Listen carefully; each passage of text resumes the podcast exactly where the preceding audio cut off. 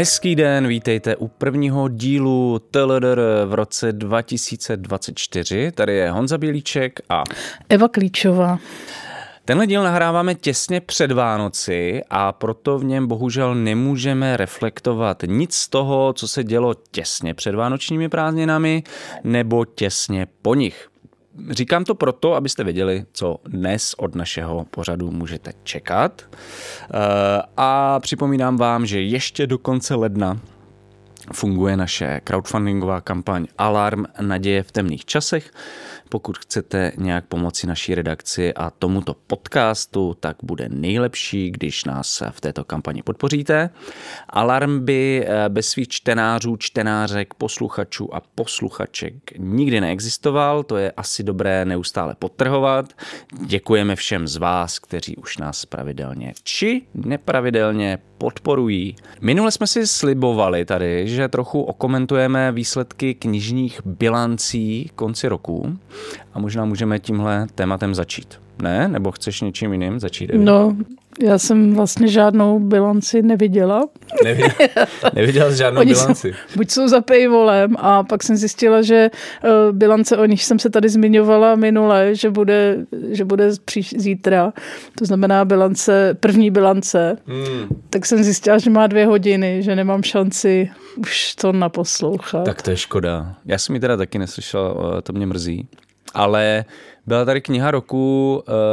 Um, já jsem vlastně chtěl začít tím, že um, na Alarmu vyšla docela dlouhý, obsáhlý seznam toho nejlepšího z loňské uh, literatury a taky non-fiction, takže pokud jste to ještě neviděli, tak jděte na, na Alarm, myslím si, že to stojí za to a trošku ta bilance se vymyká i tomu, co najdete v jiných prostě českých médiích dost významně. Myslím si, že to, co se objevilo třeba v deníku N nebo v mm, lidových novinách Respektu, takže tady jsou úplně jiné knihy. A co tam bylo? Uh, to, tomu se dostanu, já si chci dostat, co bylo, co bylo zajímavé v té naší. Ano, tak to je samozřejmě důležitější.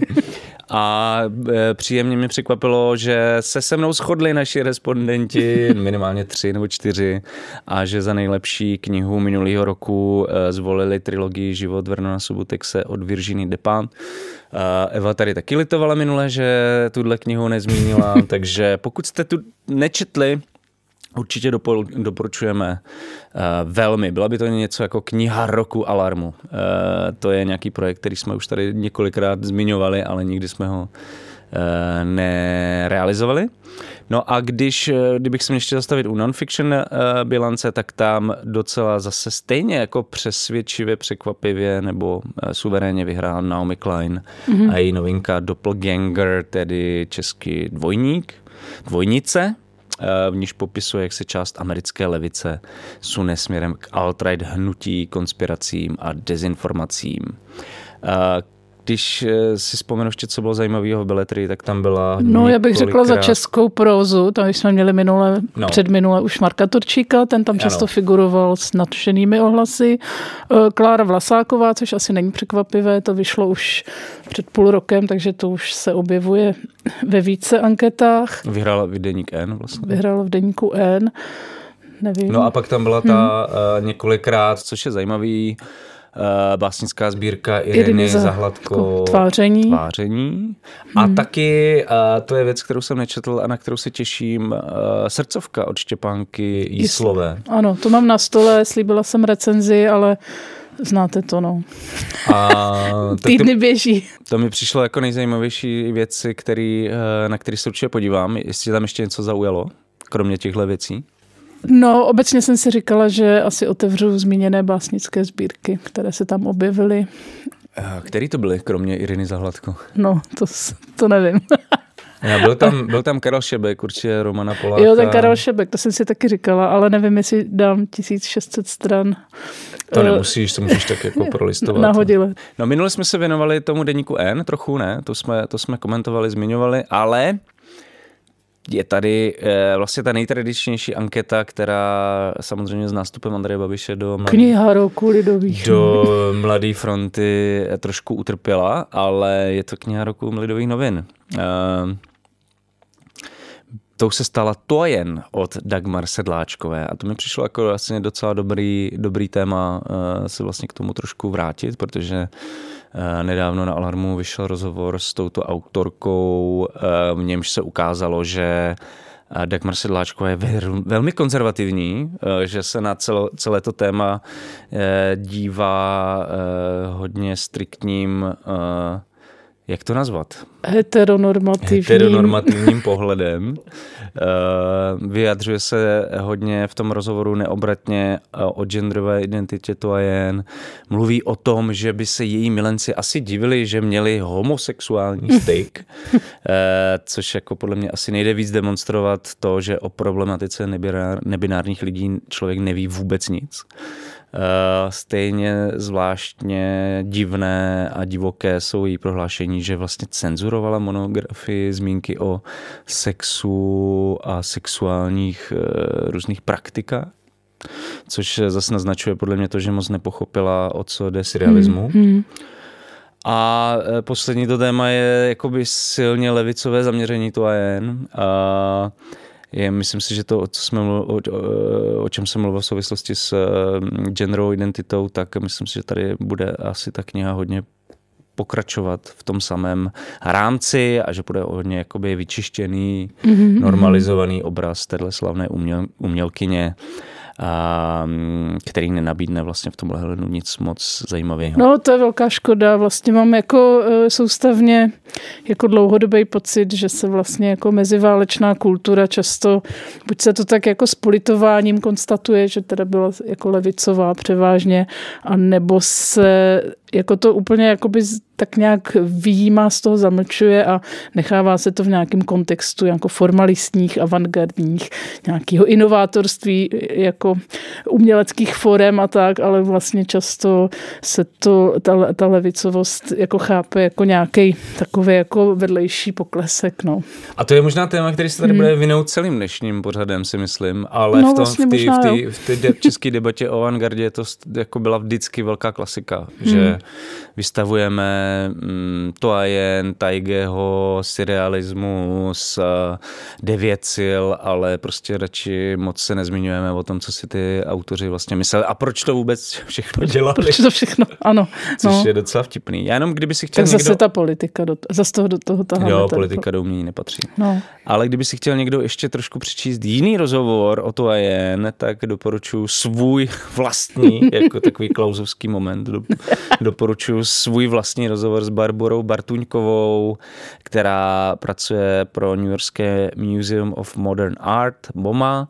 Eh, dělal jsem ten rozhovor asi před dvěma lety a myslím si, že v něm najdete vše, co by mohlo být v monografii, to je jen, co by mě zajímalo a co se eh, do monografie to jen Dagmar Sedláčkové nedostalo. Eh, no. Docela by mě zajímalo, kdyby Barbora Bartuňková napsala monografii o to jen, tak bych si jako rád přečetl. No, je pro, já se přiznám, že pro mě je to skoro nepochopitelný, že jako každý, každý konspirátor skloňuje LGBT ve svém vymezování se vůči jako médiím a Evropě a evropské dekadenci a nové době a nevím čeho, nové totalitě a zároveň prostě je to pořád něčím jako nesamozřejmý téma a nesamozřejmá agenda, že ani do takové monografie se to nedostane. To je pro mě fakt skoro nepochopitelný. Jinak k té anketě eh, knihy Lidových novin. To je hmm. poslední věc, že vlastně mně přijde, že třeba v současnosti, když jsou nějaký zajímavý, ceněný monografie o známých osobnostech, tak většinou přinaší nějakou novou perspektivu nebo něco, co prostě uh, se o té osobě jako nikdy neříkalo. A mám pocit, že u Dagmar Sedláčkové podle toho, co, jak ona se sama k tomu vyjadřuje, uh, jak co jsem měl tu možnost jako uh, o tom vědět, tak mám pocit, že je to spíš taková monografie, která říká naopak jako spíš to, co už si dávno myslíme o No ale o to, jako já mám pocit, že to má jako český svět nejradši. Ale no prostě no právě, i vítěz Proto je to kniha roku. Ano, i vítězí a konkrétně tohle je anketa, kde vlastně vítězí jako předvídatelné věci a já si vzpomínám, když vyhrál od Petra Čorné Žižka, který byl snad ještě uh, ohřátý z tiskárny, tak už tak zvítězil, přitom jako má asi těžko měl někde šanci to vůbec přečíst.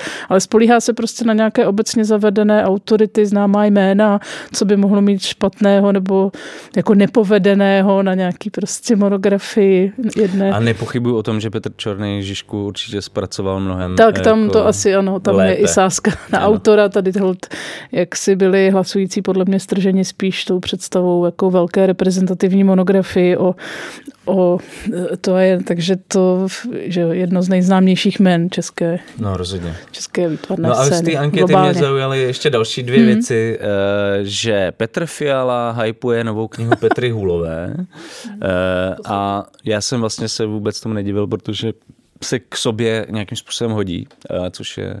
To je taky kniha, která říká něco, co si myslíš o feminismu, když o něm nic nevíš. I je to tak. No. Nerozrušuje tě nějakýma novýma poznatkama. Jako nepřekvapuje že se líbila Petrovi Fialovi. Mm-hmm. A taky mě nepřekvapuje, že se líbila i Tereze Matějčkové, která ji zmiňuje. A ještě taková pikantní věc, teda další kauza eh, Monsteinová, takže Markéta Hejkalová, která velmi bojovala za čest uh, Aleny Monsteinové v této uh, kauze, kterou tady Eva rozpoutala. Eh, tak vlastně dokončila celý ten proces a dala ji na první místo eh, v této anketě. Takže lez do mě Marketa Hejkalová, nejlepší věc. Nevím, tak... Co k tomu říct? Nevím, já kdybych měla pocit, že jsi napsal nejlepší román roku, tak bych tě taky asi nominovala. Fakt? Ty já nevím, no. Já, já, Ty mě ne. já prostě nevím, ty, já se vždycky ne, nechci se no, do toho je to takový, do tohohle. No, tak je to, říkám to s nadsázkou, protože samozřejmě něco jako nejlepší kniha roku je, jako nezávodíme na 100 metrů, že jo. To, to, to, já se přiznám, že sama, když odpovídám do těch anket, tak po každý napíšu o něčem jiným, protože to rozhodování je vždycky velmi mnohoznačný, pokud, ne, nebo nevím, pokud to není nějaká úplná No ale k těm bilancím, jako já vlastně už tomu nemám moc co říct, já jsem četl tu na i literatuře, eh, do respektu jsem se, myslím, neproklikal ani v novinářském jako mm, systému. Přístup. Mají to pořešený, aby to náhodou nikdo nečet. A eh, vlastně nic moc mě nezaujalo. Ani v, tý, v, těch, v těch knihách roku vlastně tam už... Ani anketní kuře zadarmo nehrabe. No já mám pocit, že vlastně o těch nejvýraznějších knihách se docela i mluvilo, nebo že nějaká překvapení. Je pravda, že několik titulů vyšlo ještě koncem roku, nebo těsně před Vánoci, ty mají prostě sice možná trošku štěstíčka na trhu hmm. před Vánočním, ale o to větší smůlu právě v těch anketách. No. Chtěla jsi mluvit o nějakých ještě aktualitkách? Uh, já jsem se věnovala, řekněme, mimo knižním nějakým prostě bilanc, bilancování. Uh, takže samozřejmě, takže jsem si přečetla uh, jakýsi, jakýsi, jakési rezime roční svazu českých nakladatelů a knihkupců, kteří tedy popisují to, co, o čem mluvili jsme tady už několikrát, o teda poklesu knižního trhu, který je v absolutních číslech 3,5%, ale bez započtení inflace. Takže tady, myslím, že tam bylo i napsáno jakýsi odhad, že zanikne zhruba dalších 10% nezávislých knihkupců, což jsou právě ti pro nás nejcennější knihkupci, v kamenný, s kamennými obchůdky na menších městech a někde mimo nákupní centra a mimo ty velké distribuční eh, řetězce. Takže monopolizace trhu pokročuje? pokračuje? Ano, no tak jako oligo, oligopol. oligopoly jako všude jinde, takže nemůže nás nic překvapit. Taková česká klasika. Zajímá mě, jak dlouho bude trvat, než se opravdu naši náš třeba antimonopolní úřad, vláda. No přece nebude komunisticky zasahovat do volného Až se trhu. zjistí, že tohle opravdu nefunguje a že to je prostě zhouba pro mnoho, mno, mno, mnoha jako odvětví a v podstatě pro všechny obyvatele. E, zajímavý poznatek, že sice knihy e, přijdou, e, svaz se těší na nulové DPH za knihy, což bych teda, což teda mě jako udivuje, protože i moje tázání se konkurence mezi nakladateli je v tomto jako velmi skeptické, těch 10% se okamžitě rozpustí ve zvyšujících se o desítky procent zvyšujících se nákladech na výrobu knih, takže představa, že jako z těch 10% doputuje, co si k tomu koncovému tvůrci, eh, tvůrci textu, redaktorům a tady k těm jako prekarizovaným profesím, které většinou žijou na jakoby, jako v režimu OSVČ, tak to je úplná iluze, nic takového se samozřejmě nestane a knihy možná nakonec jako potraviny ani nezlevní. Mm.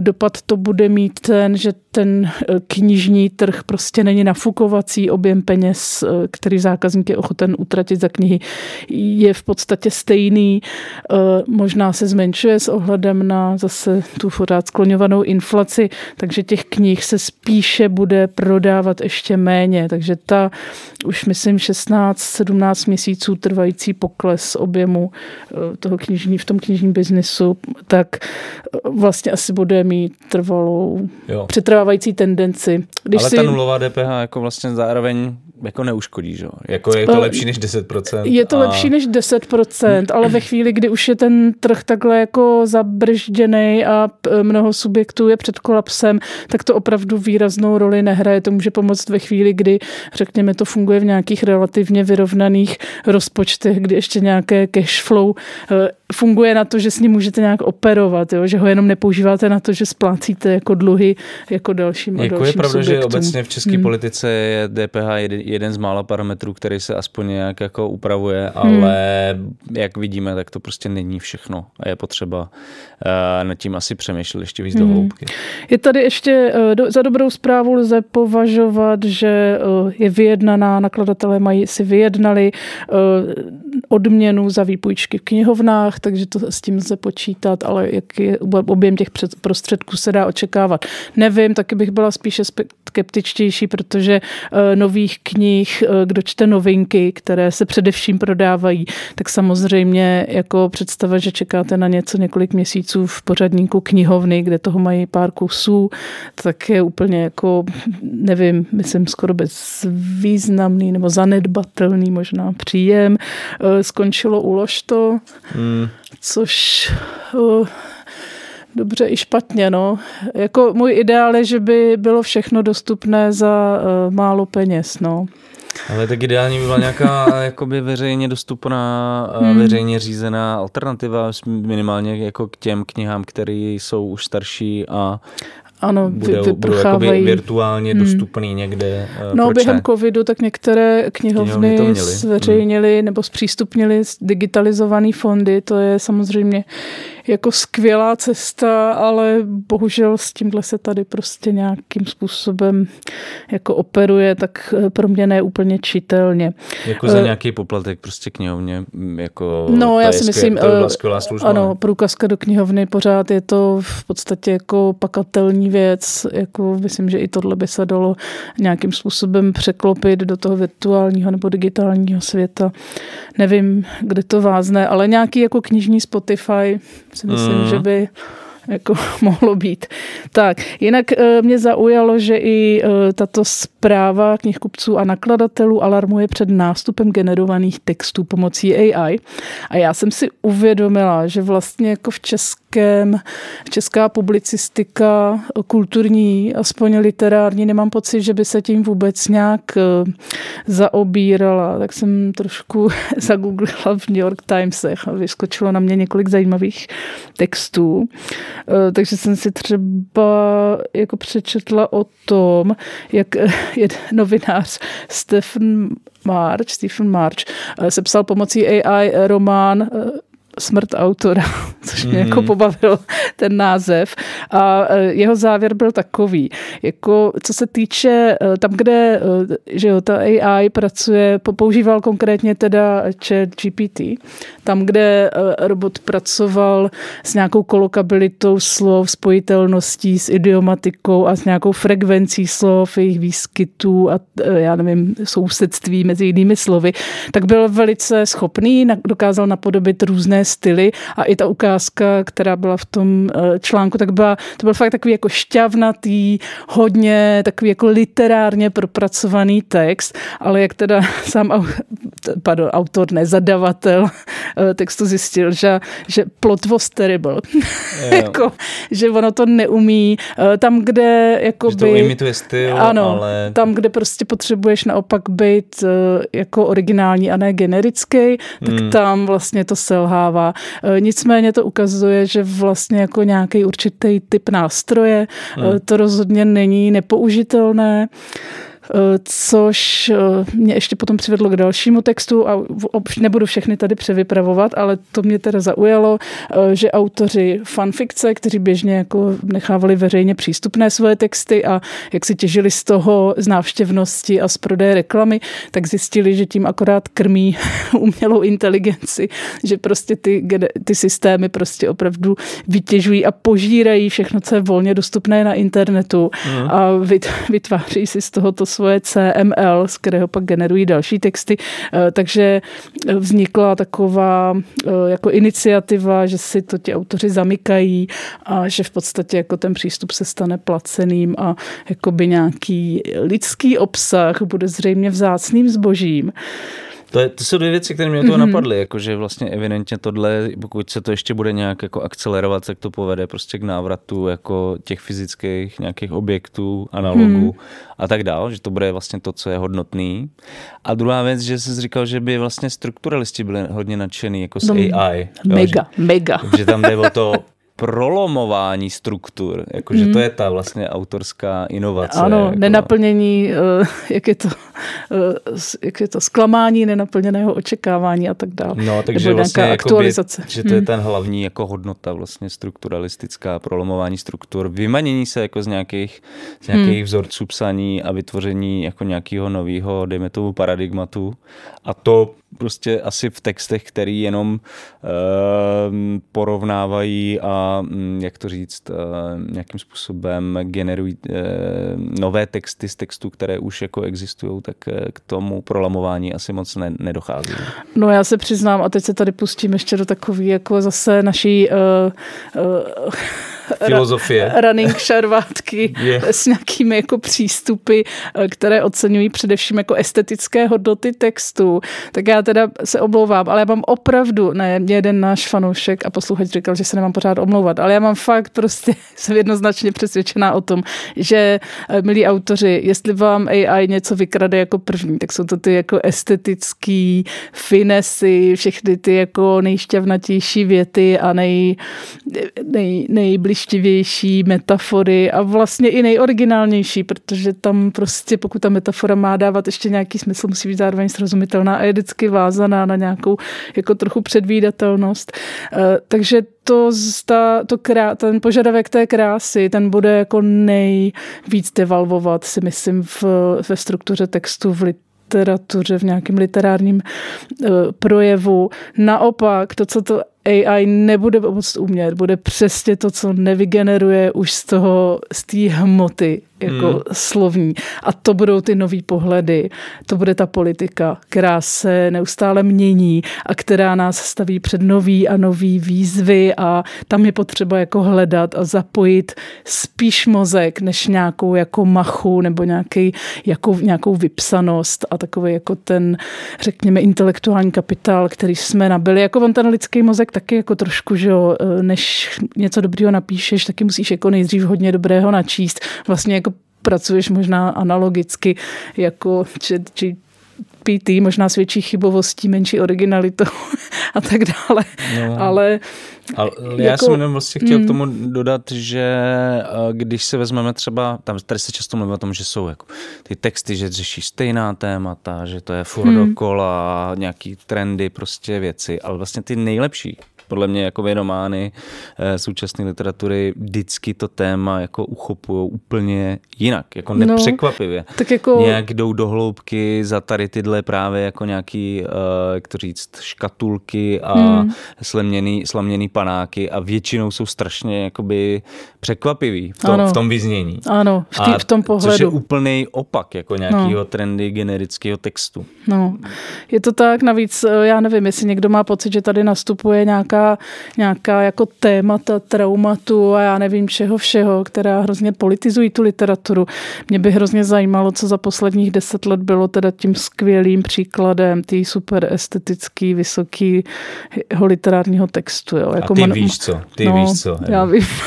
Ale na Morštajnová. Ale na Morštajnová, ale do mě. No a, to je, no a to je přesně plot was terrible, jo. To je prostě, jako úplně se to rozpadá v tom, co můžeš říct o nějakém znásilnění a tak dále, ale jako vydrandíš prostě všechny ty jako no to, zajímavý to je momenty ten přístup, jako napsat to, co si všichni myslí. Ano. To je prostě to je prostě ten vrchol jako český prózy. Napsat tak. to, co si všichni myslí, nasednout na ty předsudky, vyždímat to. Ano, a ještě prodat, mít odvahu to říct, co si všichni myslí. A mít odvahu říct to, co si myslí všichni. Takže já, jako když se ptáš, co je na tom pědestalu, tak ale Morštajnová les do mě. 100%. Jo.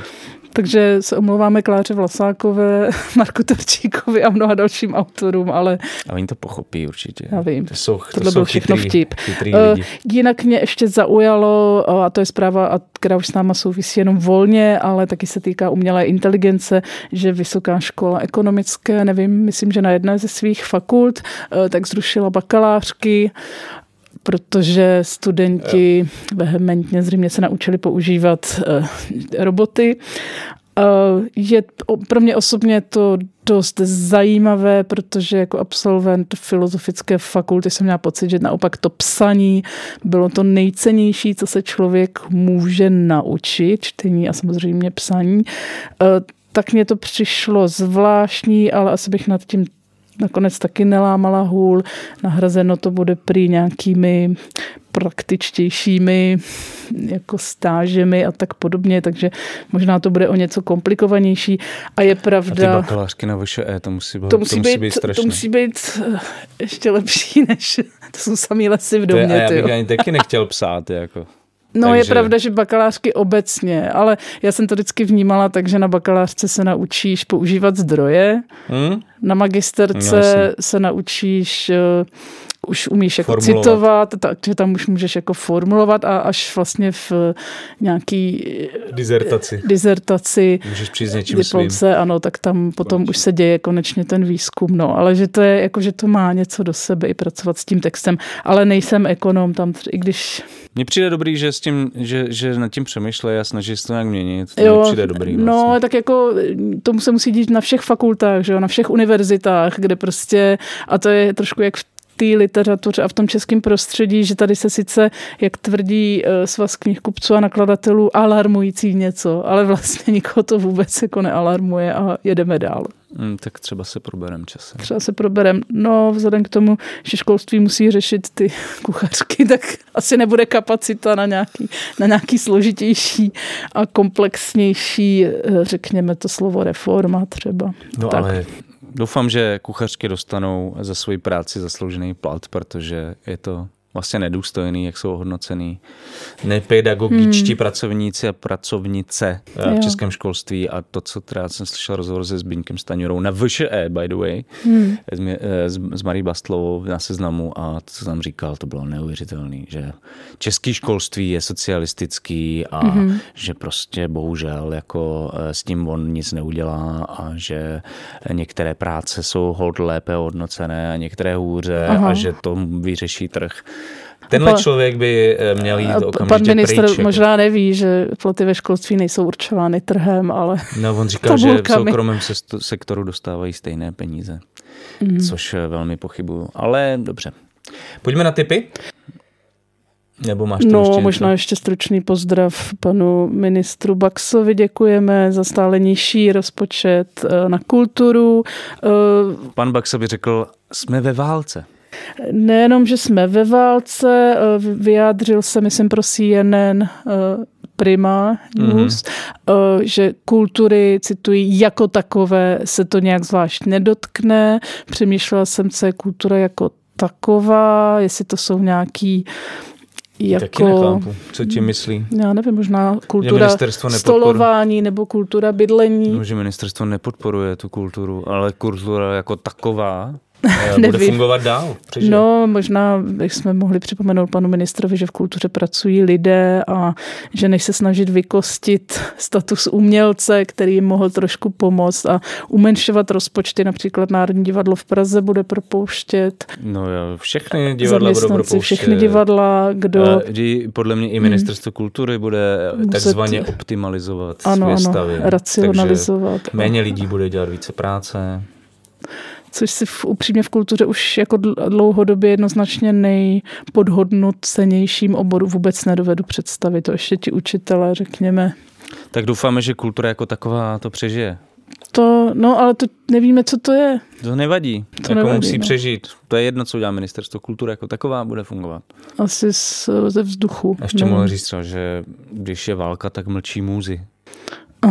Nebo něco podobného. Nebo něco zem, víc zemanovského, že musí hladovět ty umělci, aby mohli tvořit. Hmm. Nevím. Uh, jako, já nevím, no. Člověk si tak říká, uh, jako, že to totální jako devastace toho, uh, těch uh, lidí a těch komunit, nebo těch prostě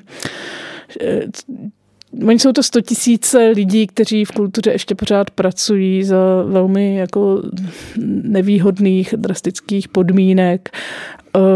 Vech, možná, nevím, no, možná to dopadne jak s bakalářkami na VŠE, že teda se zruší ministerstvo kultury a budeme číst generické, generické prózy, na něž generičtí kritikové budou, eh, stejný bod bude na ně psát recenze a hmm. ohlasy, zvyšovat jejich dopad a my si je pak budeme kupovat v nějakých virtuálních knihkupectvích.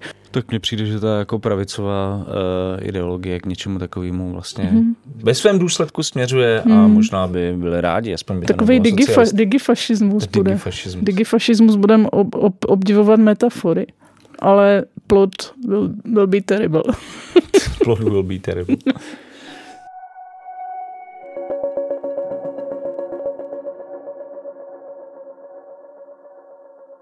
Tak jdeme na typy. Co vychází teď, eh, kdy už v podstatě dojíždí vánoční trh? Eh, je to míň než eh, dříve, a takže jsme si každý vybrali tři knížky. Já bych tady chtěl upozornit na um, novinku z nakladatelství Transit a to prózu Dusivá místa od slavné radikálně levicové feministky americké druhé vlny Shulamit Firestone, kterou pravděpodobně tady moc lidí nezná. Uh, Myslím si, že to vůbec první kniha od Shulamit Firestone, která vyšla česky a pro čtenářstvo, které zajímá feminismus a dějiny radikálního myšlení, je to asi ideální volba. Takže uh, text navíc eh, skvěle přeložila Ester Žantovská.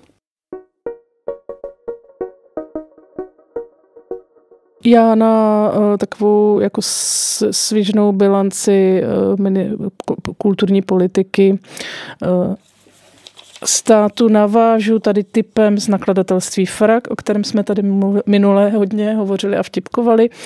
Vychází zde debit Hany Kosákové s názvem Návrh.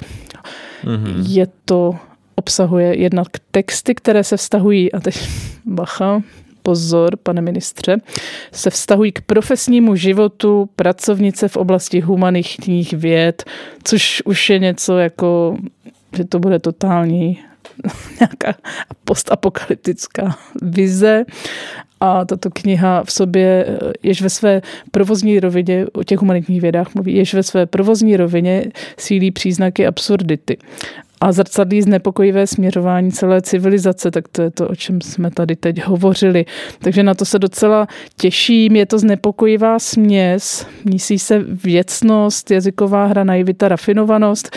Já jsem si, eh, já jsem shodou okolností zahlídla i někde takovou nepatrnou ukázečku, eh, takže jsou to fakt takový jako fragmenty, si představuji, jak pracovnice humanitních věd přijde jako servaná večer domů a na žádnej samozřejmě složitě rešer rešeršovaný, komplikovaný román, kde eh, plot nebude terrible, eh, už nemá energii ani sil, takže píše jenom takové ty velmi příznačné fragmentíky a jeden přečtu. Nejprve na sebe upozornil, poté se blízkl, dalšího úspěchu dosáhl. Není to jistě poslední, není to ani poprvé, již četní recenzenti si všimli, že našemu čtenáři je znám také díky. Jsme rádi a je právě na čase, abychom. Takže já si myslím, že Eh, tady autorka předbíhá AI naprosto Já myslím, že i spousta eh, ironicky. publicistů ano. a redaktorů předbíhá AI eh, v českém mm. kontextu. Já vždycky se vyděsím, jak se tam poznám. No tak jako tlak na to neustále se vyjadřovat jako neotřele samozřejmě no. neutuchá. Eh, vychází taky nový román Radky Denemarkové, podle, hož, podle všeho se v něm potkají miliardář Rockefeller, eh, George Sandova a Božena Němcová. Eh, kdybych řekl, že vím, co si pod tím spojením představit, tak bych lhal, ale zároveň mě asi třeba četba takového románu láká víc než další román této autorky o současné Číně nebo nějakém jiném totalitním režimu. No, tak já jsem zvědavá, jestli nám řekne něco, jestli bude mít odvahu říct něco, co si nemyslí všichni. Tak Radka Denemarková občas asi říká věci, které si nemyslí všichni. Někdy asi jo, ale zrovna případ hodin z olova si myslím, že ne. Tak jako neříká to, co si myslí Miloš Zeman. No. No, ale tak to není kniha pro Miloše Zemana. To, to, je, to je kniha... To jako, ne, nezmiňovali Možná pro Petra Fialu, že jo. Petr Fiala podle mě Ten by, by mohl spokojený. být spokojený, no. Ale je tam hodně toho Havla lidských práv, tak nevím, jestli... Jo, zbytečně to nevytahovat, že Fiala, teď je těžká jako, doba, nehodí se to úplně. Ten radši to, hmm. uh, radši Giorgio Meloni. No, no, no, ne, ano, Havla si necháme někdy, jako, jako na Vánoce třeba, ale jinak. se hodí samozřejmě, že trošku mobilizovat pražskou jo. kavárnu k volbám. ale jako jinak to nepřehánět, protože Eh, taky tady máme nějako, eh, nějako dědictví Václava Klauze a to je taky docela mm, to bych důležité řekla, To bych řekla, že trochu jako historicky zvítězilo. No nic. Eh, jdeme dál. Sex po fašismu, paměť a morálka ve 20. století, překladová knížka Dagmar Herzog, překladu se, překlad Daniela Orlando. Přečtu z anotace. V knize autorka zkoumá vztah mezi sexuální politikou a morálkou v Německu ve 20. století. Vychází z analýzy sexuální politiky nacismu, v níž shledává jak prvky utlačovatelské, tak prvky sexuální svobody. Nacistickou realitu následně konfrontuje se sexuální politikou a tuhou sexuální morálkou v 50. až 70. letech, přičemž velkou pozornost věnuje i proměnám německé paměti na Třetí říši. V bádání o nacistickém i poválečném Německu se jedná o práci jedinečnou, jež dává nové odpovědi na příčiny a podobu kulturní vzpoury pozdních 60. let, jež ovlivňují německou společnost dodnes.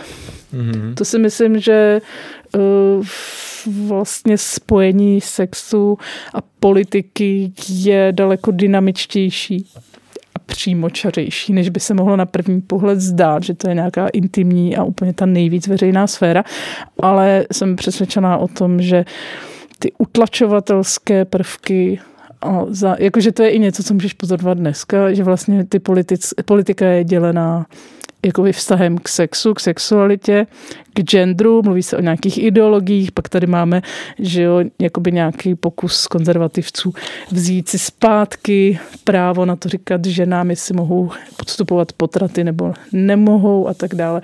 Takže jakože že sexuální věci jsou velmi politické. Hmm. To je takový to, jak se tomu pravičáci smějou, že Soukromé politické. Soukromé politické, tak ano je. Ano je. je. Pa, já se nemůžu omlouvat, ale mrzí mě, mrzí mě co za vás, ale je. Je to tak. Teď už to trošku od sexu a fašismu eh, k lovení perel, eh, tak se jmenuje kniha, eh, kterou vydal nakladatelství Herman a synové.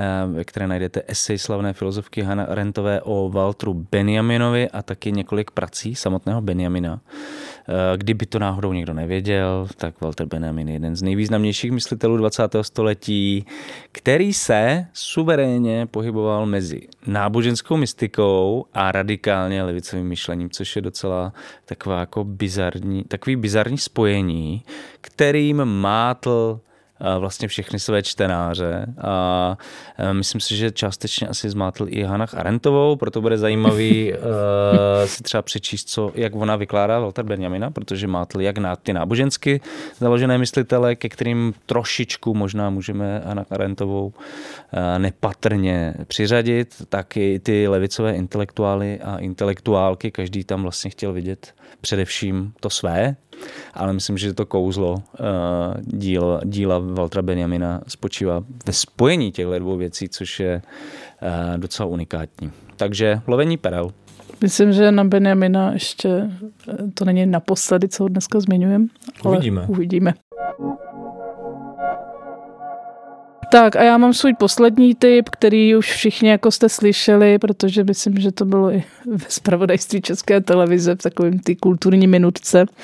Eh, husité na Žižkově Petr Čornej pas, vydala, vydává Paseka. Eh, už dnes zmíněný autor velké monografie o Žižkovi se tentokrát eh, snaží podchytit vztah čtvrti pražské čtvrti Žižkov, která byla zbudována s jakýmsi vlasten, vlasteneckým konceptu s odkazem teda na eh, na husitství, na Žižku. Eh, přiznám se, že eh, v anotaci mě zaujalo, eh, jenom tady odcituju poslední větičku, politická pnutí se propisovala do mapy Žižkova novými názvy, zatímco se obraz lokality v obecném povědomí měnil. Husická tradice ztrácela na naléhavosti a čím dál silnější se stávala legenda Rudého Žižkova, kterou české společnosti vnutili zvenku vnutili komunisté, eh, což mě teda zaujalo, protože bych řekla, že ty vrstvy jsou tam prostě všechny, eh, takže nevím, jestli toto je spíš jako výplot marketingového oddělení paseky, nebo jestli, nebo jestli Petr Čornej s tímhle konceptem nějak pracuje. Eh, taky mě zaujalo... Budeš zaujalo, to muset přečíst, no, to, abys to zjistila. Hmm, já, já si možná počkám na nějakou recenzi. Snad bude od živého recenzenta. Třeba v dějinách a současnosti by mohla být dobrá recenze. Okay. Nebude od AI, ani od marketáka.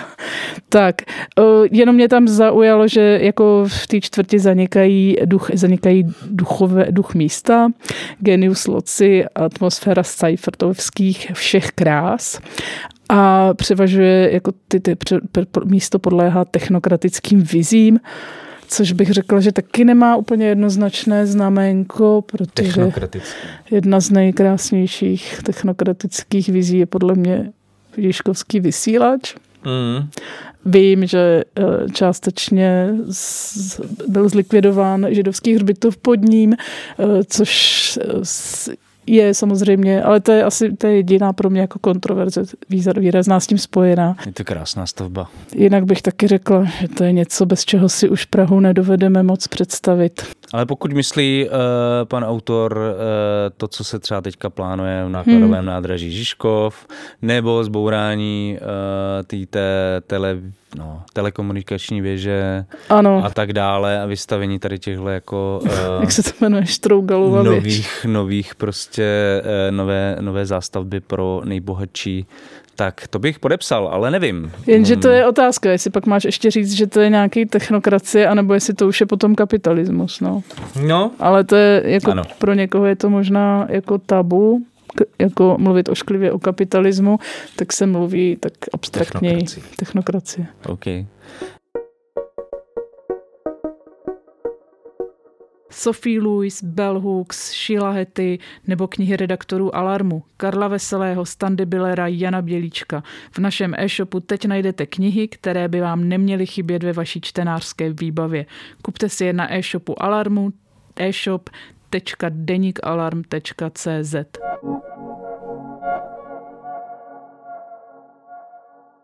Tak jdem na to, hlavnímu programu. Uh, tím bude proza Hela Aleny Machoninové, která vyšla v aktivním malém nakladatelství Maraton. Eh, pro ty, kdo nevíte, kdo je Alena Machaninová, tak eh, Alena Machaninová je překladatelka z ruštiny, rusistka, teď už taky spisovatelka. Eh, v poslední době hodně překládá aktuální ruskou prózu, především opět pro nakladatelství Maraton. Můžeme zmínit dvě docela zajímavé knihy, které má na svědomí z posledních let. Básnickou prózu Rána Oksany Vasjakinové, která popisuje, jaké to je vyrůstat jako kvír osoba na ruském venkově. A pak taky zvláštní román Kůže Evgení Někrasovové, ve které se kříží dějiny otroctví afroameričanů s dějinami nevolnictví na ruské Sibiři. Myslím si, že tuhle druhou knihu jsme tady zmiňovali v typech nedávno. E, Proza Hela ale přichází trošku odinut, eh, bude dost zajímavý si o ní tady popovídat. Eh, samotná autorka tuto svou prózu popisuje jako jakési eh, odřezky během psání odborné historické práce, která zkoumala životní osudy Heleny Frischerové, která byla před obrazem postavy Ry Gustavovny, myslím, že se tak jmenuje, ve slavném románu Moskva hranice Jiřího Bajla. Pokud náhodou neznáte eh, Moskvu hranici, tak eh, je to, tak bychom vám možná mohli udělat takový krátký úvod eh, k tomuhle úžasnému románu. Já nevím, jak to máš ty, ale jako pokud si něco pamatuju z hodin české literatury o Vajlovi, tak především román Život s hvězdou, což je asi jeho nejslavnější, nejpřekládanější kniha, ve které sledujeme osudy židovského úředníčka Josefa Roubíčka za druhé světové války a protektorátu a e, vidíme jeho snahu vyhnout se transportu. Do velké míry to podle mě taky kopíruje nějaký životní osudy samotného Vajla, který se Praze vyhýbal transportu a Dokonce v únoru 1945... to, to je jediný, co, co si, to si pamatuju já hlavně, to, co Tudle? chceš teď říct. Jo, no. Že nafingoval vlastně sebevraždu skokem do, do řeky, aby eh, se vyhnul transportu do koncentračního tábora a vyšlo mu to a druhou válku přežil. Druhou světovou válku přežil. A co ty jsi věděla o Jirkovi Vajlovi, Jiřím Vajlovi eh, z hodin středoškolské No, češtiny. Za, jako nevím, jestli ze, střed, ze středoškolských hodin, ale jako ten eh, jako trik nebo prank s, tím, s tím utopením, že hodil nějaké svoje věci jako do řeky a prohlásil, byl prohlášen za mrtvého, mně přišlo jako hrozně chytrý. Jo, já jsem chtěl ještě vlastně říct jenom je takovou drobnou věc k, k románu Života s hvězdou, protože já jsem se vždycky ty knize nějak vyhýbal a přišla mi strašně jakoby sprofanovaná, všichni o ní mluvili, měl jsem radši taky divný, okrajové věci, hmm. ale vlastně asi před dvěma, třemi lety jsem si ji konečně přečetl a myslím si, že to asi nejlepší kniha o protektorátu, eh, kterou jsem četl. Uh, takže doporučuji. Dobře. Já se přiznám, že jak téma holokaustu, tak třeba téma nebo kam oblast záběr lágrové literatury, o které dnes asi ještě se zmíníme, uh, mě vždycky přišlo, že uh, tu literární, tu literaturu strašně limituje, jakkoliv chápu všechny ty, jako, že o to opodstatněnost toho, to je jasný ale trošku jsem se tomu jako intuitivně vyhýbala. Takže pro mě opravdu první román, který jsem přečetla, byla až Moskva hranice. Mm-hmm. A to jako souhlasím. Nevím, jestli to je veřejně, veřejná informace, kterou dáváš k dispozici, že to je tvůj nejoblíbenější román. Jo, jo, rozumím. Já jsem to tady chtěl ještě, ještě zopakovat. Jo, jo. 20. Takže, století a možná i 21. Jo. jako je, v obou století. No, ano.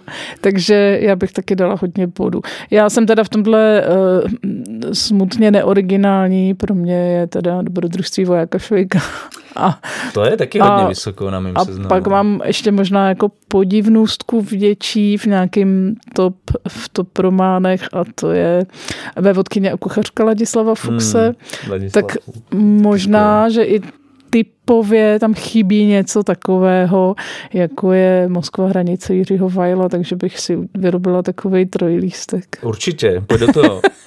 Eh, já bez srandy považuji za nejlepší československou prozu 20. století a eh, určitě pokud jste tu knihu nečetli, tak eh, si ji přečtěte.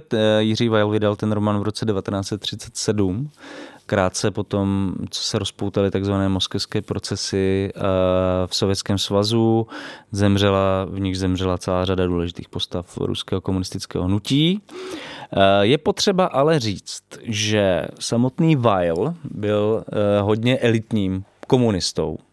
Uměl skvělé rusky a pro rudé právo psal pravidelně o dění v Sovětském svazu.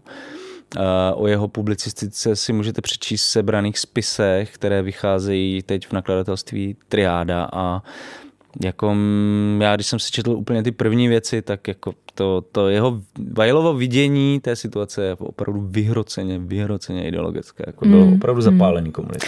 No, možná ještě má v souvislosti se spisovateli a s tím jako protestem sedmi říct, že Val naopak patřil k tomu gotwaldovskému křídlu. Mm. Eh, potom eh, vlastně, pokud jsme zmínili jeho osudy za války, tak po válce potom byl často jako v hledáčku STB. Eh, bylo to nepochybně z, i z důvodu toho, že byl žít, takže ale nakonec tedy nějakým způsobem nebyl jaksi semlet dobou v nějakém z těch monster procesů, ale asi nějaký dlouhodobý stres a tak dále. Možná no, se podepsali myslím, i na tom, já že... myslím, že ta kniha mu udělala velkou kaňku jako na zemřel, kariéře. zemřel relativně mlád na leukémii v roce 59. Ano, to je důležité říct, že román vlastně nemohl výjít, protože jak si se neschodoval s oficiálním, oficiálním názorem na to, co se dělo v Moskvě ve 30. letech, takže vyšel potom až, až v roce 90, 91, myslím. myslím. Hmm. To bylo jediné vydání, který bylo strašně nedostupný dlouho. Dlouho. A tak ta kniha v antikvariátech stála, nevím, tisíc korun třeba, klidně. Hmm. Jo. Uh, ale je, on vlastně Jiří Val v 30. letech, proto, proč... Ale jenom už to vyšlo, už si už to, to vyšlo znova. Jo, ano, v rámci myslím, v spisu v triádě, tak v, plá, v plátínku. Myslím, že to dělal v rudém plátínku. Michal Špirit. Uh, ve 30. letech pracoval v Moskvě jako překladatel Kominterny. Uh, významné komunistické mezinárodní organizace a zároveň byl Weil jakoby milovníkem avantgardního umění. Velmi ho ovlivnil podle mě dokumentární přístup k tvorbě, který tehdy razili přední sovětští intelektuálové v čele s Viktorem Šklovským. A e, ty moskevské procesy byly evidentně pro něj velký, velkým šokem, který vlastně otřásl tím jeho politickým přesvědčením, ale ne tak, že by se z něho stal pravičák. pravičák nebo prostě odpůrce komunismu. Eh, prostě s tím otřásli a dával docela i eh, veřejně najevo, že s tímhle postupem eh, sovětského vedení nesouhlasí. Mluvíme o době, kdy v roce 1934 byl zavražděn populární Sergej Kirov a v Sovětském svazu se rozpoustalo takový jako paranoidní běsnění hledající trocikistické nepřátelé Jiří Val byl vyloučen ze strany v roce 1935, propuštěn z vydavatelství Kominterny a vyslán do vyhnanství do Kyrgyzstánu, kde žil v československé komunitě Interhelpo. O níž nedávno napsal knihu slovenský novinář Lukáš Onderčanin. Pak se vrací do Československa, začíná psát Moskvu hranici a rozhodl se v tom eh, v díle Moskva hranice napsat takový jako dokumentární román a zároveň kritiku stalinismu z levicových pozic. Právě tím, že zachytil atmosféru tehdejší Moskvy která se ale týkala tak jeho nejbližšího okolí, což je taky něco, co, co, se, co, co se propisuje do knihy Aleny Machoninové. Hlavně je to spojuje právě postava Ry, která, se v te, která hraje v tomhle románu nějakou významnější roli. Ta kritika se Vajlovi hodně povedla, až tak, že e, mu hrozilo nějaký trest, vyloučení ze strany, vězení, exkomunikace z komunistického hnutí. Kdyby napsal tu knihu ještě v Sovětském svazu, tak by asi dopadl mnohem hůř. Jako, jako postava, jako jedna z postav. Přesně. románu. E, já jenom e, připomenu, že postava Ry tvoří, jakoby je to vlastně trojlístek tří hlavní postav, tři příběhy, tři osudy, které se vlastně prolínají během eh, té knihy. Hry je první, je to zmíněná Helena Frischerová, o níž budeme dneska mluvit v souvislosti s knihou eh, Alany Machoninové Hela. Eh, další je Fischer, což má být snad jako alter ego, je to takzvaný klíčový román, mm-hmm. takže alter ego přímo Jiřího Vajla a potom rumunský revolucionář, profesionální hercog. Eh, co mě třeba osobně zaujalo, že Václav Kopecký, eh, tuším, tak snad vyčítal Vajlovi, že právě eh, osudy té, Heleny Fischerové. Heleny Fischerové a především jejího manžela, že jakoby ten román měl na se na nich podepsat, měl je na svědomí, protože Fischerová skončila v lágru na deset let, tuším, a její manžel Robert tak byl popraven hmm. bezprostředně. Eh, což eh, asi myslím, že i Alena Machoninová to nějak tam vyvrací, že to s tím nemělo nějakou žádnou, nebo žádnou souvislost. Takže... Tak byl popravený v lednu, nebo on byl popraven hmm. v lednu 1938, což bylo po sepsání toho rukopisu a já si nepamatuju, jak přesně to tam Alena hmm. Machoninová to, ale i vím, že řeší v té knize, že ona o Jiřím Vajlovi vlastně vůbec nemluví. Hmm v, cel, v celé té korespondenci. Budeme mluvit o tom dál asi, jak je napsaná ta kniha a co tam je. Tak, je, ještě, ještě mi přišlo zajímavé ty mhm. reakce na tu knihu. Ano, to že jsem vlastně taky chtěla říct. Fučík. ho zachránili. Fučík. Zachrá... Já řeknu Fučíka, že, ho za, že ho zachránili jakoby re, kontakty mezi ty nejvyšší představitele československého komunistické hnutí, včetně Gotwalda a Fučíka. A Fučík napsal vlastně hrozně nenávistný text prostě o tomhle románu a o Jiřím Vajlovi, kde ho odsuzuje za buržoazní změkčilost, že nedokáže prostě dohlédnout, jak, eh, co velkého Sovětském svazu vytvořili, ale vlastně se šuškalo v kuloárech, že to udělal proto, aby, eh, aby Jiřího Vajle zachránil a eh, nějakého udržel prostě v tom komunistickém hnutí.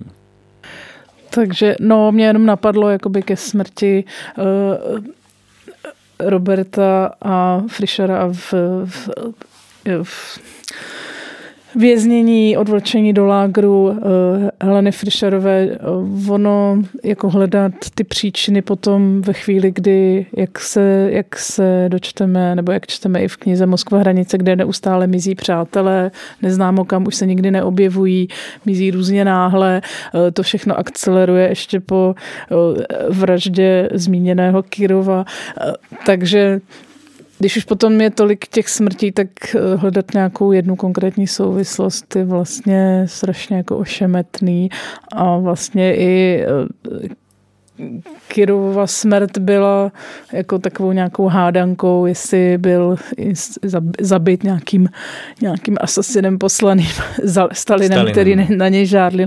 A nebo jestli to byla opravdu nějaká jako žárlivecký výpad nějakého jeho spolupracovníka podřízeného, eh, které, a jehož a Stalin pouze té smrti využil k tomu, hmm. že se snažil jakoby se vypořádat s trokisty. Tak to jsou všechno věci, na které už asi se nedozvíme odpověď. A nedozvíme se na to ani odpověď ani v knize Aleny Machoninové Hela. Uh, tam je důležité asi říct, že dlouho se mělo za to, že Helena Frischerová byla popravená vlastně taky e, společně se svým mužem. A jak se později ukázalo, tak popravená nebyla, byla právě v sovětském lágru v komíské oblasti. A v roce 2017, což možná pro lidi, kteří mají rádi Jiřího Vajla, e, tuhle knihu, tak je zajímavá informace, vyšla jí memoárová próza Dny mého života, vzpomínky na Gulag, kterou vydalo nakladatelství Akademia.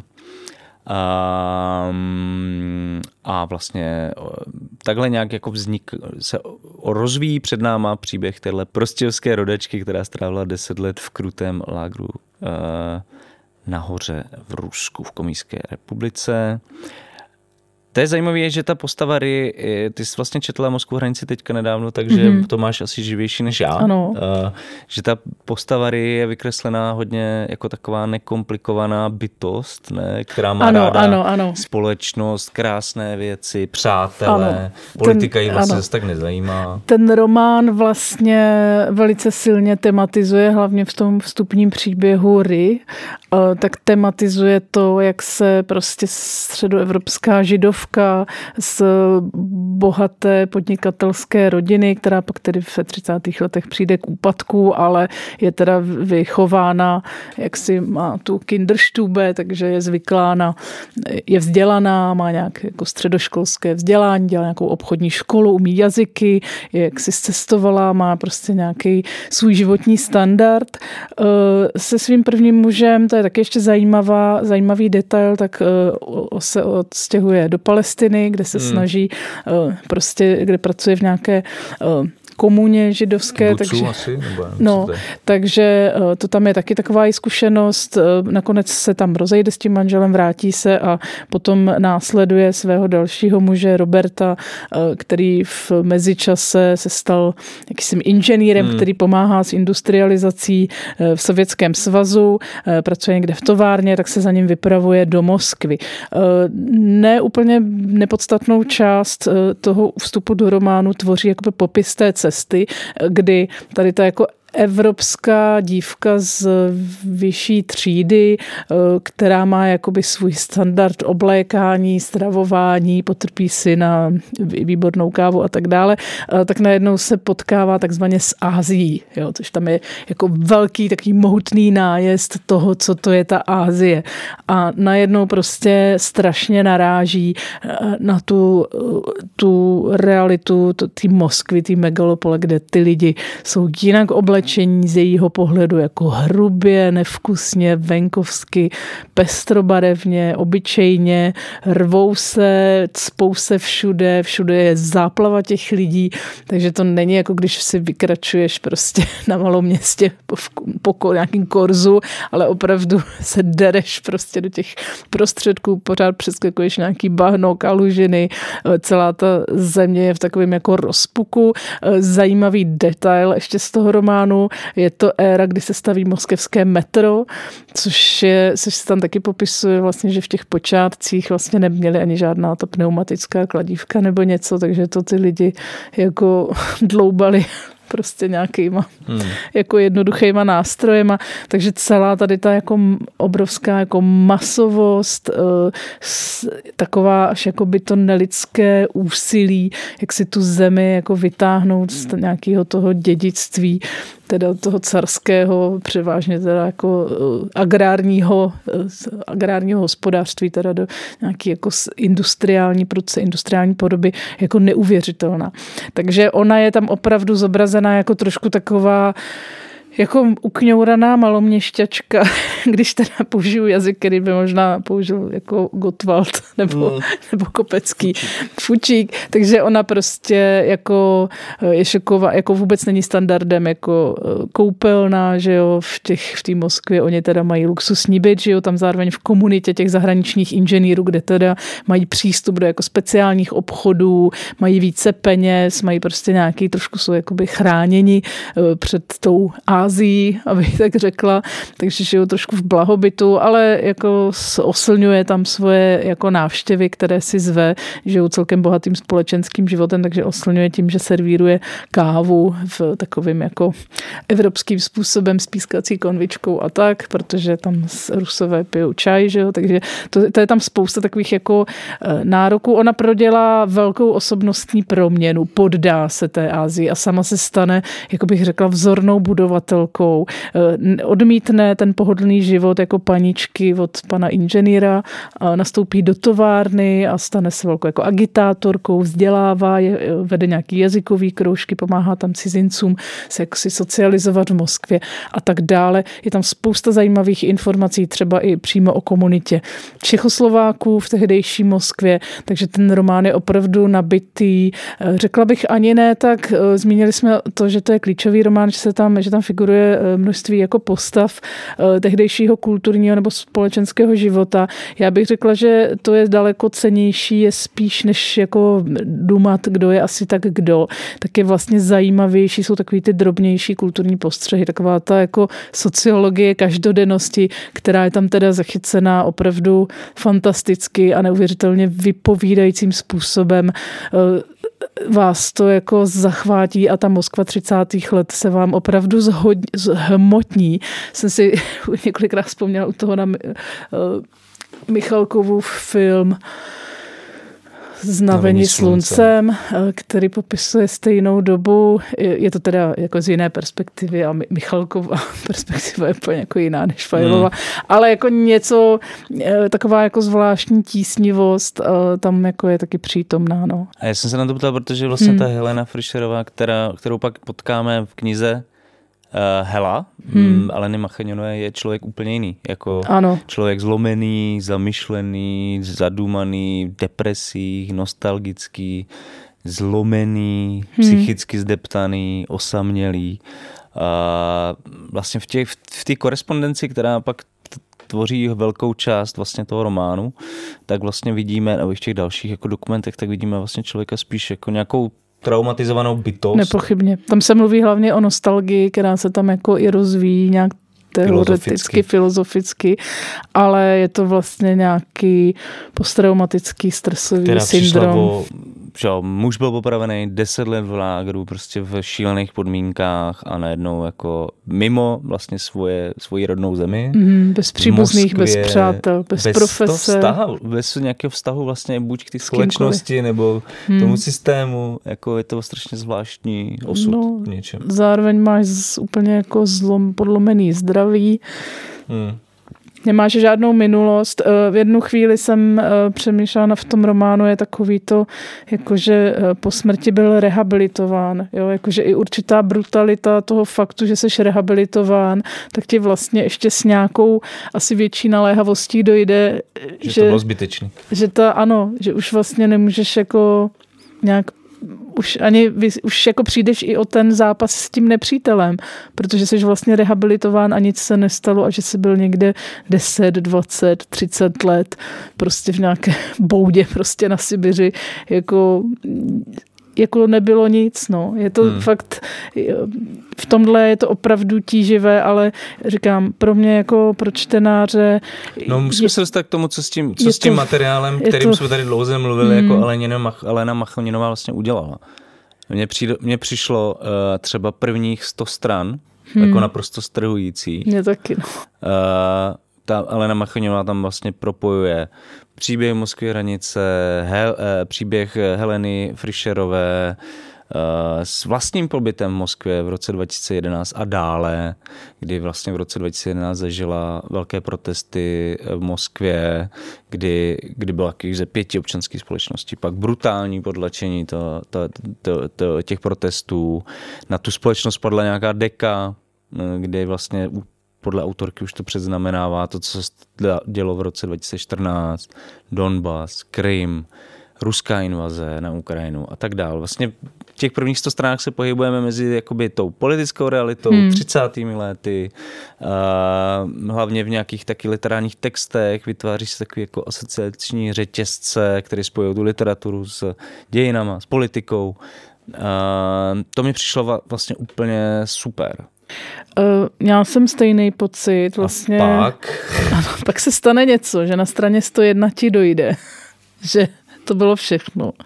A pak se jako, pak najednou se skutálíme do šuplíku paní překladatelky a z něj už se jako nevybabráme. Tady je ještě důležitý říct, myslím, že jsme pominuli to, že eh, kromě těch dnů mého života, které jsme tady zmínili, ona je, Frišarová napsala už v roce 89, tuším, vyšly, nebo ještě předtím, že jo, ale vyšly v roce 89 v rusky, mm. jo, v době Táně, ona už se nikdy jako nevrátila. No, jo. ona už se nikdy nevrátila vrátila do Československa. Ne. A zároveň on napsala i básně, nějaké kratší prozaické útvary, jo, takže to je všechno, všechny tady ty texty uh, naší Ry z románu Jiřího Vajla, nově tedy Heleny Fry, Šarové, eh, tak jako vstupují do, eh, a teď říct, co to je, jako novela, autofikční román, ty jsi mluvil o odřezcích překladatelských. Ale to, to, to je něco, co mě napadlo u toho pořád, jakože je to něco, co je to mělo prostě... být jakoby odbornou prací, zároveň se to tam úplně nehodí, tak co my s tím uděláme? Uděláme jako druhý materiál a myslím si, že to jakoby od, minimálně od té ta polovina, nebo ten střed té knihy jako tím hodně trpí, že ta, ta kniha fakt ztratí úplně tempo, uh, i když se tam objevují pro mě jako zásadní třeba autoři Jiří Well, Andrej Platonov, Walter Benjamin, Roland Barthes, prostě jako super, ale vlastně je tam hodně přesycený, je to strašně moc přesycený to Ale je to zároveň takový fakt salát jako různých poznámek, útržku textu, jejich komentářů. Když už se k něčemu jako vypadá to, že se k něčemu schýlí, tak se začnou prostě porovnávat překlady dvou, dvou básní.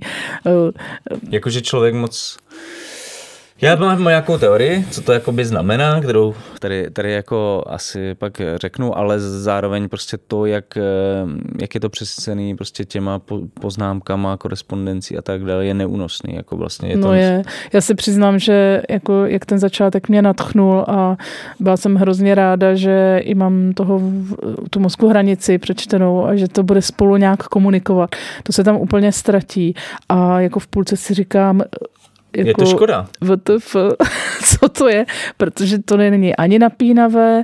Eh, přiznám se, že mi to ani jako nepřišlo moc zajímavé. To jsou fakt taky jako překladatelský jako různý postřehy, drobné poznámečky, neustále se jako odkazuje na nějaké autority, jo, ty jsi zmínil některé, já nevím, že jo, Platonova Šalamov je tam hodně jako citovaný hmm. Benjamin, ale mnozí další, eh, co si kdo poznamenal, o jakém překladu, o jaké básni, kdo se jak co pokusil přeložit, který překlad je lepší, jaký je rozdíl mezi slovem, ruským slovem kuchňa a česká kuchyně.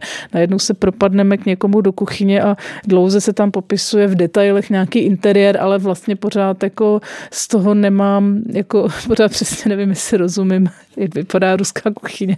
Ne, jako tam je zvláštní, že ta kniha je jako hodně vlastně intelektuálně náročná pro nějaký jako vybraný publikum, který se hmm. orientuje v literatuře, dějinách, teorii 20. století. Rozhodně to nebude čtenářský hit, i když vlastně se dostala překvapivě pro mě hmm. do celé řady jakoby těch anket. Zároveň je to jakoby dobře napsaný, suverénně, propracovaný, ale není to jakoby terminologicky zatížený, ale je to podle mě taková jako literatura pro spisovatele možná ani ne spisovatele, jako spíš překladatele a překladatelky. A místy jakoby, jo, fakt to působí, působí jako něco, co nebylo možné dát do té akademické práce, což ona tam sama jakoby při, přiznává víceméně a od půlky tomu prostě dojde dech. Ty vlastně citované dopisy nemají vůbec takovou sílu, hmm. aby sami o sobě tu knihu utáhli. Jako ty informace v nich se cyklicky navíc, opakují. No, navíc je to Nikam to nesměřuje. Strašně jako zahuštěný. Eh, nevím, co všechno se chtělo ještě říct o Hele nebo Heleně Ry Frišerové eh, jako máme k ní vlastně docela dost nějakého jiného dokumentárního nebo i literárního materiálu a tohle bych řekla, že to moc jako nerozšiřuje ten pohled. Když jsme tady na začátku mluvili o tom, že když někdo píše monografii, že chceš vědět jako víc, jiný pohled nějak jinak, ale mně to přijde až jako ob hodně zanořený profesně do nějakého jako překladatelského vnímání světa, nebo vnímání světa té, té rusistky, která je jako ohromená a fascinovaná jako by tou jinakostí uh, té ruské reality. No ale zároveň prostě uh, jako je tam jakoby naprostá neschopnost uh, jako ví, jako, jako kdyby to psal někdo, kdo nebyl nikdy venku, jak, jak říkají mladí no-lifer, jo, jako to je prostě uh, proza taková jako, já když to řeknu, tak jako puntičkářský šprtky, která vlastně jako jejím životem je to, že se zaobírá prostě vrstvami a vrstvami textů, překladů, na všechno má názor, všechno má načteno, všechno komentuje. Je to, není, není to nějaký jako povýšený nebo nějaký hloupý nebo nějaký jako, ale fakt nevím proč. Nevím prostě. No já jako ještě bych se vrátil vlastně k tomu začátku, jo, protože hmm. mně přijde, že to jsou fakt třeba těch prvních 100 stran je to nejlepší, hmm. co v české literatuře letos vyšlo. možná, že to, to jako je možná je to pravda. Fakt skvělý prostě. No, ale co Proč s tím, no? to tak nemůže být až do konce? Hmm. Jako by to bylo tak skvělý, jako prostě propojit 30. léta, nějakou jakoby českou, československou levici, trauma z lágrů, prostě s tou současnou ruskou jakoby s, s politikou a s tou válkou na Ukrajinu, na Ukrajině, to je prostě geniální, jako takhle by to prostě mohlo jet. Proč to tak není? No, jenže z toho zůstanou prostě fakt takové poznámky jako k přednášce o překladu. No jako prostě... nakonec je to z toho takový jakoby eseističtější nějaký jako text, který mě možná v něčem připomíná toho Barta, o kterým je v knize často řeč, jakože ty úvahy o mm, o nějakých traumatických bodech. No to je spíš ten Sebald, jo. že mě vlastně napadá i srovnání s tím Winfriedem Georgem Sebaldem, která taky vlastně takovýmhle eseistickým způsobem krouží kolem těch traumatických bodů dějin 20. století, vychází taky z dokumentů, fotografií, dalších materiálů, píše o filozofických tématech jako nostalgie, mizení, smrtelnost eh, a tak dále. No ale je to až jako trošku bych řekla patologický, protože tam na každé stránce máš prostě záplavu jmén, ať už teda nějakých intelektuálních autorit, lidí prostě filozofů, avantgardních jako literátů nebo i historických postav, a nebo jsou tam prostě jako rozepisováno, kde jaká postava, jak se jmenova, jo, náhodné, jako náhodná jména, která prostě prokmitnou životem Heleny Frišarové nebo uh, Aleny Machoninové a začne se zmiňovat uh, o jejich předcích, z nich často jde o židy, takže tam je, že, že všichni jako vesměs, nebo mnozí teda zemřeli. zemřeli, ale teď se tam jako, a přesto se tam neustále zase takový to udržení, jakoby vzdorování nějaký tragé, těch, těm velkým tragédiím prostě 20. století, jako byl jako holokaust nebo prostě ty stalinský pogromy. Tak je to, že aspoň prostě musíš to jméno někam napsat. No a to je jakoby... Musíš napsat, jak se jmenovali za svobodna, za koho se provdali a kdy zemřeli. Ano, no a to je podle mě, jakoby, kdybych měl si nějak jakoby vysvětlit třeba v čem je zajímavá ta druhá, třetí třetina té knihy, to znamená po těch 100 stranách, které jsou podle mm-hmm. mě strhující a skvělé a přečetl jsem je okamžitě, na rozdíl no. od toho zbytku té knihy. No to bylo, já tak jsem si to... připomněla, proč, si řík, proč se jmenujeme TLDR teda. jako. tak, jako bylo to fakt hodně vlastně únavný, no, ta, ta, ta, ty poslední dvě třetiny. Ale vlastně, že, ta, že to je jakoby taková podle mě polemika s tím avantgardním přístupem k dokumentárnosti, literatury? Která měla být... Tak jakoby, to četl? No, a... tak ona to tam hmm. zmiňuje několikrát, že to jakoby, že jo, tak pro ty avantgardisty to mělo být jako vpád toho reálna, toho, ty autenticity do té fikce, O tady a máte. ona, ona jakoby, pro ní ty dokumenty jsou naopak něčím, co vlastně zachycuje tu přítomnost toho konkrétního jedince v dějinách, nějak rekonstruuje tu jeho stopu, kterou v nich zanechal a vlastně je to takový jakoby posvěcování. Naopak, jakože ta realita vlastně by zmizela, kdyby jí eh, pomocí těch dokumentů někdo ne, ne, nezaznamenal a ona by jí vlastně ten její život nějakým způsobem ne, nezrekonstruoval, že to vlastně taková síla té fikce a toho slova. No, no. a když to položíš vedle toho Vajla, tak jako jemu to funguje jako próza, že jo? přestože to má jako nepochybně jako dokumentární a dneska by se třeba říkalo, že to má nějaký autofikční charakter a tak dále, ale prostě to sdělení je tam jako jednoznačný, přesvědčivý a podpořený celou radou jako postřehů, epizod a tak dále, které jsou třeba realistický, ale fungují i v té jako umělecké sugesci a přestože to je nějaký jako, řekněme, dokumentární román nebo nějaký jako avantgardní přístup jako k slovesnému dílu, eh, který teda se opírá o nějakou, eh, o nějakou jako poznávací hodnotu toho textu, tak zároveň je to text nesmírně jako poetický, jako je expresivní, který fakt jako tu monumentalitu té Moskvy a i toho moskevského počasí a celého toho dějného momentu těch 30. let dokáže jako přenést fakt i jako do silných obrazů a emocí, jo. což je přesně to, co prostě dokument dokument, soubor okomentovaných dokumentů a nějakých prostě jako dobových dopisů a básniček a zmínek fakt nepřináší. Jo. No je to takový pomník ty, ty, ty avantgardy, nebo jak to říct, jako takový mm. ruiny prostě toho mm. utopického světa. Jo, ne nadarmo je prostě nejdůležitější jako autor ten Platonov, antiutopický, no. jako který si z toho dělal srandu skvěle, ale jako ukazoval spíš, jako, že to je úplný nesmysl jako celý ten projekt. A, a mám pocit, že to je takový jako gesto prostě autorský, no, který jako dělá, který, který, který, který dělá nějaký, jako, nějaký křížek nad, nad nějakým modernistickým projektem, který selhal. No.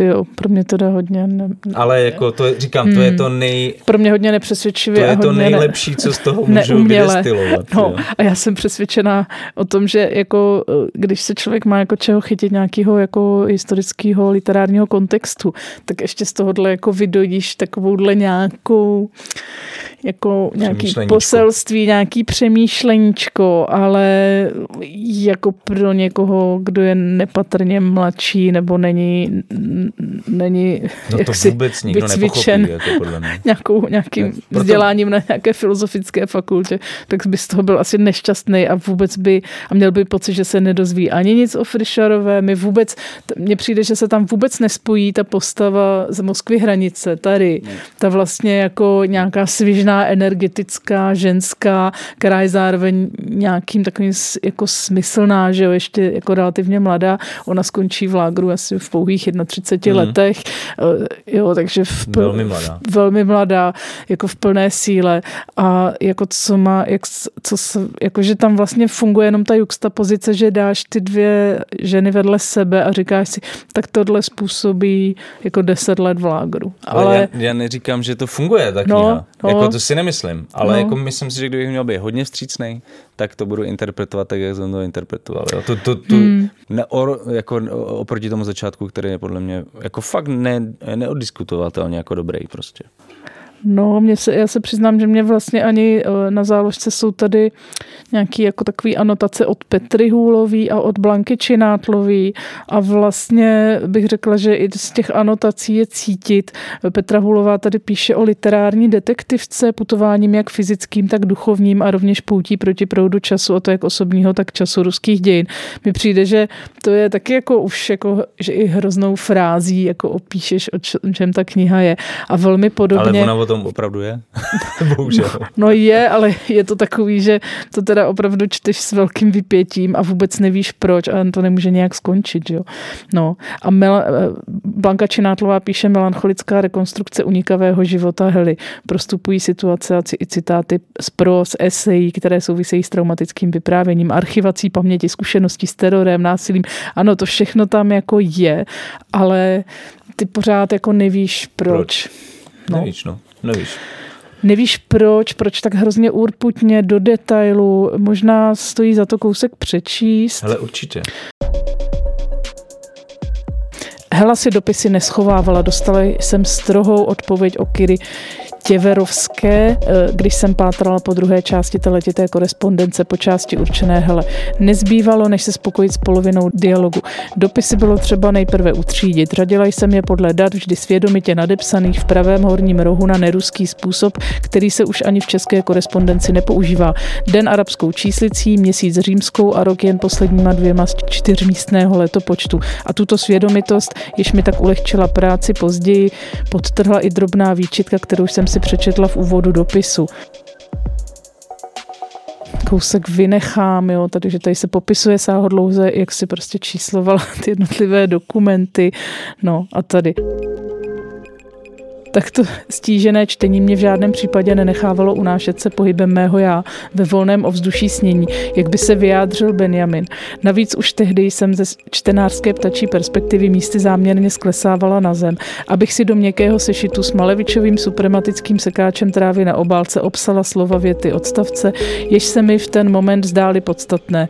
V mém vlastním rozmáchlém rukopise, který v sobě jednotlivá písmena v příkrém sklonu křečovitě tlačí, byly snad ještě nečitelnější větší než v Helině. Sloužily mi pak dlouho jako značky a směrovky pro naší orientaci v té rozsáhlé korespondenci. Již nebylo kdy celou opakovaně pročítat. Zároveň však jako by mi zastěňovali, ba vytěsňovali všechno, co jsem si neobsala a neobsaného byla pr- po prvním čtení většina. Takže takhle jako zevrubně rozepisované, co děláš, tam je, ale proč to děláš? Zůstalo mi záhadou, omlouvám, no se nesmím omlouvat. Neomlouvej se. Neomlouvám, ne, nikomu se neomlouvám, prostě tomu nerozumím. No, tak mě to přijde škoda. Jako byl jsem fakt nalákaný tím začátkem. Hmm. Přiš, přišlo mi to skvělý. Vlastně vůbec nemá smysl pochybovat o tom, že Elena Machoninová umí psát. A... Věřím, že je skvělá překladatelka. Nejsem si jistá, jestli asi je možný, že jsem i něco četla, co přeložila. To vůbec jako nerozporu. Naopak bych řekla, že tahle kniha potvrzuje, že je možná výborná překladatelka rusiska, ano, ale prozaička, prozaička nevím. Ale ten plot, no. Hmm. Plot není. Dobrý, tak eh, to je radši rychle, proces. Rychle, rychle, no proces vyloženě. Ale Ej, zase, zase jenom... Moskevský eh, proces. No, ale AI by to nenapsala. Ne, to rozhodně ne. To ne. Tak tohle bych to fakt bys... nenapsala AI. No. Pro, proč, proč by to psal? Takže to bude možná velmi ceněné za pár let. přesně, přesně.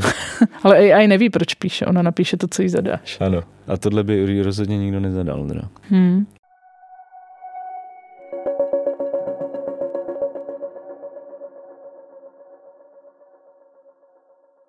To je všechno z dnešního dílu uh, literárního podcastu Teledr. Uh, děkujeme vám za všechny uh, skvělé ohlasy. Je neuvěřitelné, že tady co dva týdny můžeme pozdravit 10 tisíc posluchačů a posluchaček. Máme z toho obrovskou radost. Budeme se snažit být co nejlepší i v tomhle roce 2024. Mm-hmm. Můžeme nalákat na příští díl rovnou. Přesně. Eh, já jsem jenom chtěl ještě nalákat na eh, finanční podporu no to, no. Alarmu a tohohle podcastu v kampani Naděje v temných časech na Darujme.cz. Bez vás by nebyla redakce Alarmu a bez redakce Alarmu by nebyl tento podcast. Moc krát vám děkujeme za vaši podporu a na závěr můžeme prozradit, čemu se budeme věnovat v dalším díle. Dneska to bylo intelektuálně strašně ambiciozní a moc to nedopadlo. Takže já jsem eh, se nechala trošku vyhecovat eh, jednou blíže nejmenovanou eh, diskuzí, kterou nebudu zevrubně popisovat, jako by to možná udělala Alena Machoninová, ale já jenom zmíním, že půjde o novinku, která se objevuje v bestsellerech. Nebude to ani Monsteinová, ani Třeštíková, ale bude to Patrik Hartl. Gazely se to jmenuje. Gazely, hmm, ale bojím, že ten si... název je strašný. Ale pozor, to bude obnášet to, že si přečteš i to předtím no, a koukneš na prvoka šampóna a nevím, jak jo, se to jmenuje. jsem viděl, že tyhle postavy se tam objevují. Takže, to mě děsí, to má 450. Takže Vánoce, co budeme dělat o Vánocích, je už teď jasný. Ne. Ale vy až nás uslyšíte, tak už to bude za námi. Takže... No dobrý, tak uvidíme. Takže Jestli mainstream nebo intelektuální proza, co vyhraje? Co nás víc zdrtí.